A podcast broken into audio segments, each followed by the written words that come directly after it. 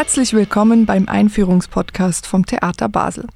In dieser Folge bieten wir Ihnen einen Einblick in die Opernproduktion Rigoletto, inszeniert von Vincent Huguet. Die musikalische Leitung hat Michele Spotti. Mein Name ist Nadja Kamesi und heute spreche ich mit dem Operndramaturgen Roman Reger. Hi Roman. Hallo Nadja. Rigoletto ist jetzt ein Titel, den vermutlich alle schon irgendwo gehört haben, egal ob man sich für Oper interessiert oder nicht. Es ist ein Stück von Giuseppe Verdi. Die Uraufführung fand 1851 in Venedig statt. Was interessiert uns denn heute, über 160 Jahre später, noch an diesem Werk? Ja, Rigoletto ist natürlich eines der großen oder vielleicht der berühmtesten Werke Giuseppe Verdis. Ähm, vielleicht ein bisschen weniger bekannt noch als La Traviata, aber doch gehört es so in diese Zeit, in diesen Anfang der 1850er Jahre, als Giuseppe Verdi eben nicht nur in Italien extrem großen Erfolg hatte, sondern auch so international immer erfolgreicher wurde. Und ja, dieses Werk ist ähm, interessanterweise ähm, eines der Werke, die sich mit Victor Hugo ähm, beschäftigen, beziehungsweise eine Vorlage Victor Hugos, dieses französischen Schriftstellers, als ähm, Vorlage verwenden.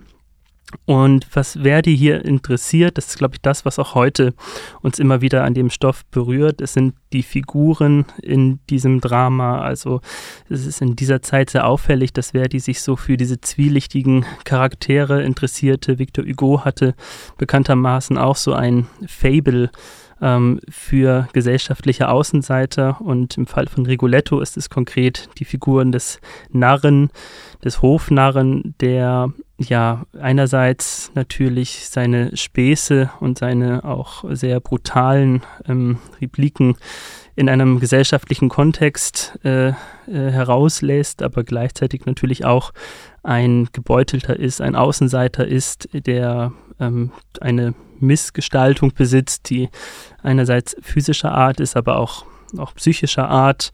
Ähm, und ja, diese Figur, die so auch an andere Figuren von Victor Hugo erinnert, jetzt Quasimodo äh, zum Beispiel, ähm, die ist natürlich eine, die das Drama trägt und ja uns auch immer wieder ähm, ja uns uns rührt ähm, in, in der Art und Weise, wie das Schicksal dieser Figur ähm, sich dann entwickelt. Hugos Stück wurde nach der Uraufführung 1832 äh, sofort verboten. Warum? Das Risiko bestand darin eben, dass hier ein Stück äh, als Vorlage gewählt wurde, das eben ja sehr klar ähm, einen König äh, ins Zentrum stellt, der sich ja verhält, wie sich eben Könige in Stücken eben so nicht zu verhalten haben. Und ähm, es ist eine deutliche Kritik an der Obrigkeit und überhaupt an ähm, Figuren, die Hugo hier gezeigt hat. Und auch Verdi hat sich für diese Themen sehr, sehr stark interessiert.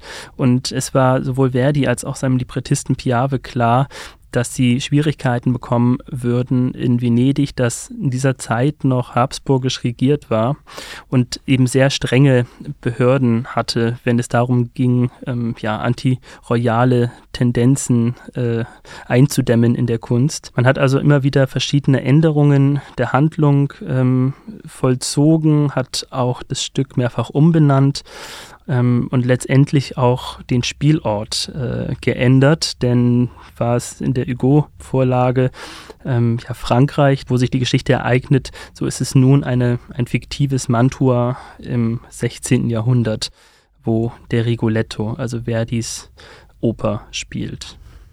Was war denn für Verdi ähm, der Ansatzpunkt, um diese Geschichte zu einer musikalischen Geschichte zu machen? Das ist ja eine literarische Vorlage.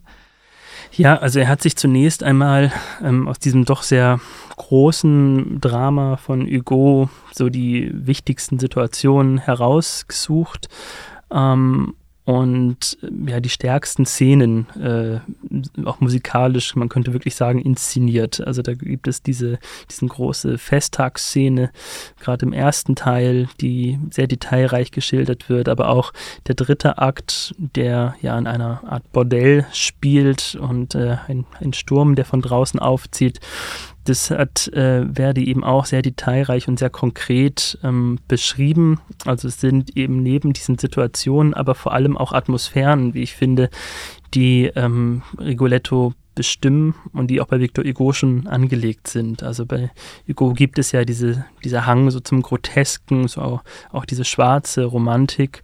Und das hat Verdi tatsächlich auch musikalisch sehr konkret eingefangen. Das sieht man ähm, in der Instrumentation. Also es gibt sehr viel dunkle, düstere Farben, tiefe Streicherklänge, Klarinetten, Fagotte, ähm, English Horn Solo zum Beispiel.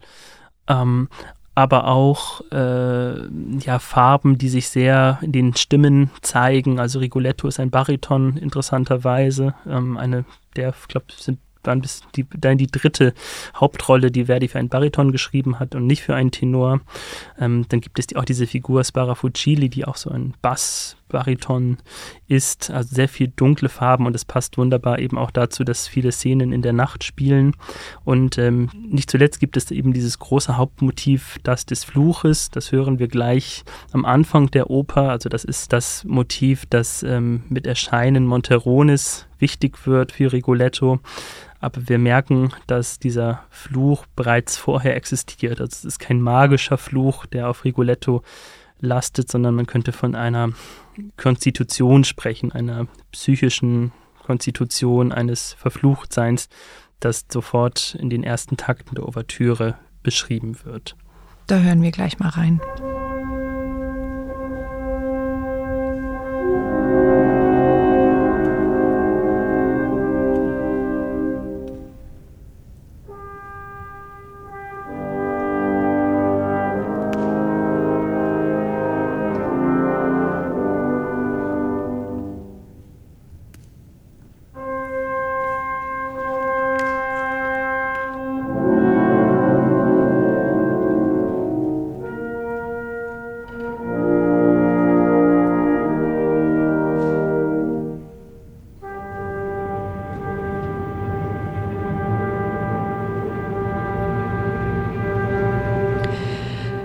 Rigoletto war gewissermaßen auch eine revolutionäre Oper. Ähm, was meinen wir heute damit und war es Verdi bewusst, als er diese Oper geschrieben hat? Ähm, ja, auf jeden Fall. Also Verdi war sich absolut bewusst, was er da tut und was er da schreibt. Und das Revolutionäre sehen wir zuerst auf dieser formalen Ebene. Also es gibt so ein ganz neues Ausdruck, äh, Ausdrucksspektrum, das Verdi hier ähm, eröffnet. Und das zeigt sich darin, dass er statt dieser früheren klaren Formen, die er verwendet hat, also viele musikalische geschlossene Nummern in rascher Abfolge, dass er nun eher so einen Hang zur Durchkomposition zeigt. Das ist besonders in den, im ersten Akt sehr deutlich. Da gibt es sehr kurze Auftrittsarien, wenn man sie überhaupt so nennen kann, vor allem des Herzogs. Es gibt so diese Grenzen zwischen Rezitativ und Arie, die sich verschieben, aber auch die Wichtigkeit von Rezitativ und Arie, das verschiebt sich insofern, dass beide auf einmal gleichwertig sind. Das sieht man auch in der Figur des Rigoletto, der zum Beispiel keine richtige Arie hat oder, oder selbstreflexive Arie hat. Er hat allerdings ein sehr wichtiges Rezitativ und äh, also an ganz, ganz vielen Stellen, auch im dritten Akt, äh, den wir schon erwähnt hatten, hat man fast das Gefühl, das ist eine durchkomponierte dramatische Szene und weniger eine Abfolge von verschiedenen Nummern. Also da sieht man so einen großen Schritt in der Weiterentwicklung der musikdramatischen Form. Und äh, hier liegt vor allem das revolutionäre Potenzial, ja, also wie bestimmte Effekte eingesetzt werden. Ähm, es gibt äh, auch, auch sehr einzigartige ähm, Nummern, also erwähnt sie zum Beispiel das Quartett auch im dritten Akt, ähm, wo Verdi eben ja vier verschiedene Affekte übereinander legt. Eigentlich zwei Zwiegespräche, äh, einmal eben zwischen Rigoletto und seiner Tochter Gilda und dann eben äh, auf der anderen Seite der Herzog und Maddalena. Und äh, hier sehen wir so eine, ja, diese Überlagerung, die die Szene unglaublich ähm, packend auf den Punkt bringt. Das ist doch eine gute Gelegenheit, um über die Figuren zu sprechen. Was ich noch mal kurz aufgreifen wollte, nur für Leute, die sich in der Oper nicht so gut auskennen. Ähm, eine Arie versus ein Rezitativ. Also das eine ist quasi, was man jetzt im Volksmund ein Lied nennen würde. Mhm. Also wirklich gesungen wird und ein Rezitativ ist ja eher gesprochen. So. Genau. Also das ja. kennt man bei Mozart mit dem Cembalo, wenn Richtig, die Leute so ja. Sprechgesang machen. So ist es, ja. Eigentlich klassischerweise, um genau um das zu ergänzen, ist es so, dass im Rezitativ immer eigentlich so die Handlung vorangetrieben wird. Da wird so berichtet, ah, was mhm. passiert als nächstes und eine Arie, ein Duett oder ein Ensemble, das sind so Zustände, die gezeigt werden, mhm. emotionale Zustände. Und bei ähm, jetzt im Vergleich zu Mozart, da ist es sehr klar, ja, diese Trennung zum Beispiel. Bei äh, Rigoletto sehen wir allerdings, dass eigentlich Handlung ähm, nicht so sehr in rezitativischen Momenten äh, vorangetrieben wird, sondern vielmehr auch in Nummern, also auch gerade du die Duette, vor allem im zweiten Akt, die treiben so die inhaltliche ähm, oder die, die überhaupt die Entwicklung äh, der Geschichte voran. Und äh, wie ich eben schon sagte, es gibt so ein großes Rezitativ, ähm, ähm, wo Rigoletto über sich selbst nachdenkt. Das wäre etwas, was man klassischerweise eigentlich so in einer großen Arie mhm. ähm, zeigen würde oder davor gezeigt hätte, wo, wo, man auch die Möglichkeit immer hat, als Komponist ähm, eine Figur zu erklären. Ja, und das ist hier also diese Gleichwertung zwischen diesen beiden Formmodellen, die ist jetzt wirklich neu. Genau, jetzt aber zu den Figuren. Wen äh, lernen wir da so kennen? Und also ich meine, wir haben ja auch eine bekannte Besetzung hier mit Regula mhm. Mühlemann, auf die, äh, die Basel geradezu mhm. gewartet hat. Ja, Rigoletto, ähm, ist, eigentlich sind es drei Protagonistinnen, die es gibt in dem Stück. Also klar, vor allem die Titelfigur Rigoletto, ähm, der Narr, der ähm, trotzdem so etwas, etwas Ungreifbares hat, auch musikalisch. Also der ist in jedem Akt irgendwo auch anders, also gerade sehr derb und verhöhnend, eben im ersten Akt, im zweiten, auch in der zweiten oder in der Szene auch mit seiner Tochter und im zweiten Akt sieht man ihn als sehr verletzliche Gestalt, der ja auch gerade auch so was Anrührendes hat. Dann gibt es Gilda, die Tochter Rigolettos, die eigentlich so als klassische lyrische Figur vielleicht einerseits zu sehen ist, aber eben auch so dunkle, ähm, spannungsvolle Momente hat, die man in der Musik sehr klar hört, ist eine sehr interessante Figur, weil sie eben ja ihr Schicksal einerseits als äh, Eingesperrte und dann später äh, auch sich ja, geht sie so in eine Art Freitod. Also es ist ein, ein großes Rätsel eigentlich, was mit dieser Gilda genau passiert und, und, und darum interessiert sie ähm, ein auch so sehr. Und dann gibt es nicht zuletzt den bereits auch angesprochenen Herzog, der vielleicht so die ähm, ja, die, die am meisten klassische Opernfigur ist. Seine hat so eine, so eine betonte Einfachheit, äh, auch so diese Gassenhauer, also gerade seine, seine erste Auftrittsarie, Questa Quella oder eben La Donna Immobile, das sind so die, ja, die großen Gassenhauer dieser Oper. Interessanterweise hat Verdi letztere ähm, Arie oder ja, eigentlich müsste man sagen Canzonetta bis kurz vor der Premiere geheim gehalten, damit es eben nicht vorher schon vom Publikum äh, auf den Gassen oder in den Gassen Venedigs gepfiffen wird. Also auch so ein geschickter Marketing-Trick, wie dann solche Musiken ähm, eingesetzt werden. Ja, Rigoletto ist äh, wie ich schon sagte, so eine eben wandelbare Figur. Das Tolle ist eigentlich, dass er ähm, eigentlich immer so zwei Ebenen besitzt. Ähm, das eine, also er behauptet sich öffentlich als was anderes, als er innerlich eben fühlt. Und das, das Tolle ist, dass Verdi das musikalisch sehr, ähm, sehr hörbar macht. Also dieses äh, es gibt dann eine Szene, ähm, die wir gleich hören werden, wo er eben, ja, wo er erfährt, dass seine Tochter verschwunden ist. Er vermutet, dass sie sich beim Herzog befindet und kommt in diese Gesellschaft. Und ja, wir sehen, wie er einerseits versucht, hinter der Narrenmaske so eine Fanson zu, zu wahren, aber eben gleichzeitig natürlich ein Verzweifelter ist, der nun von der ähm, Gesellschaft verhöhnt wird.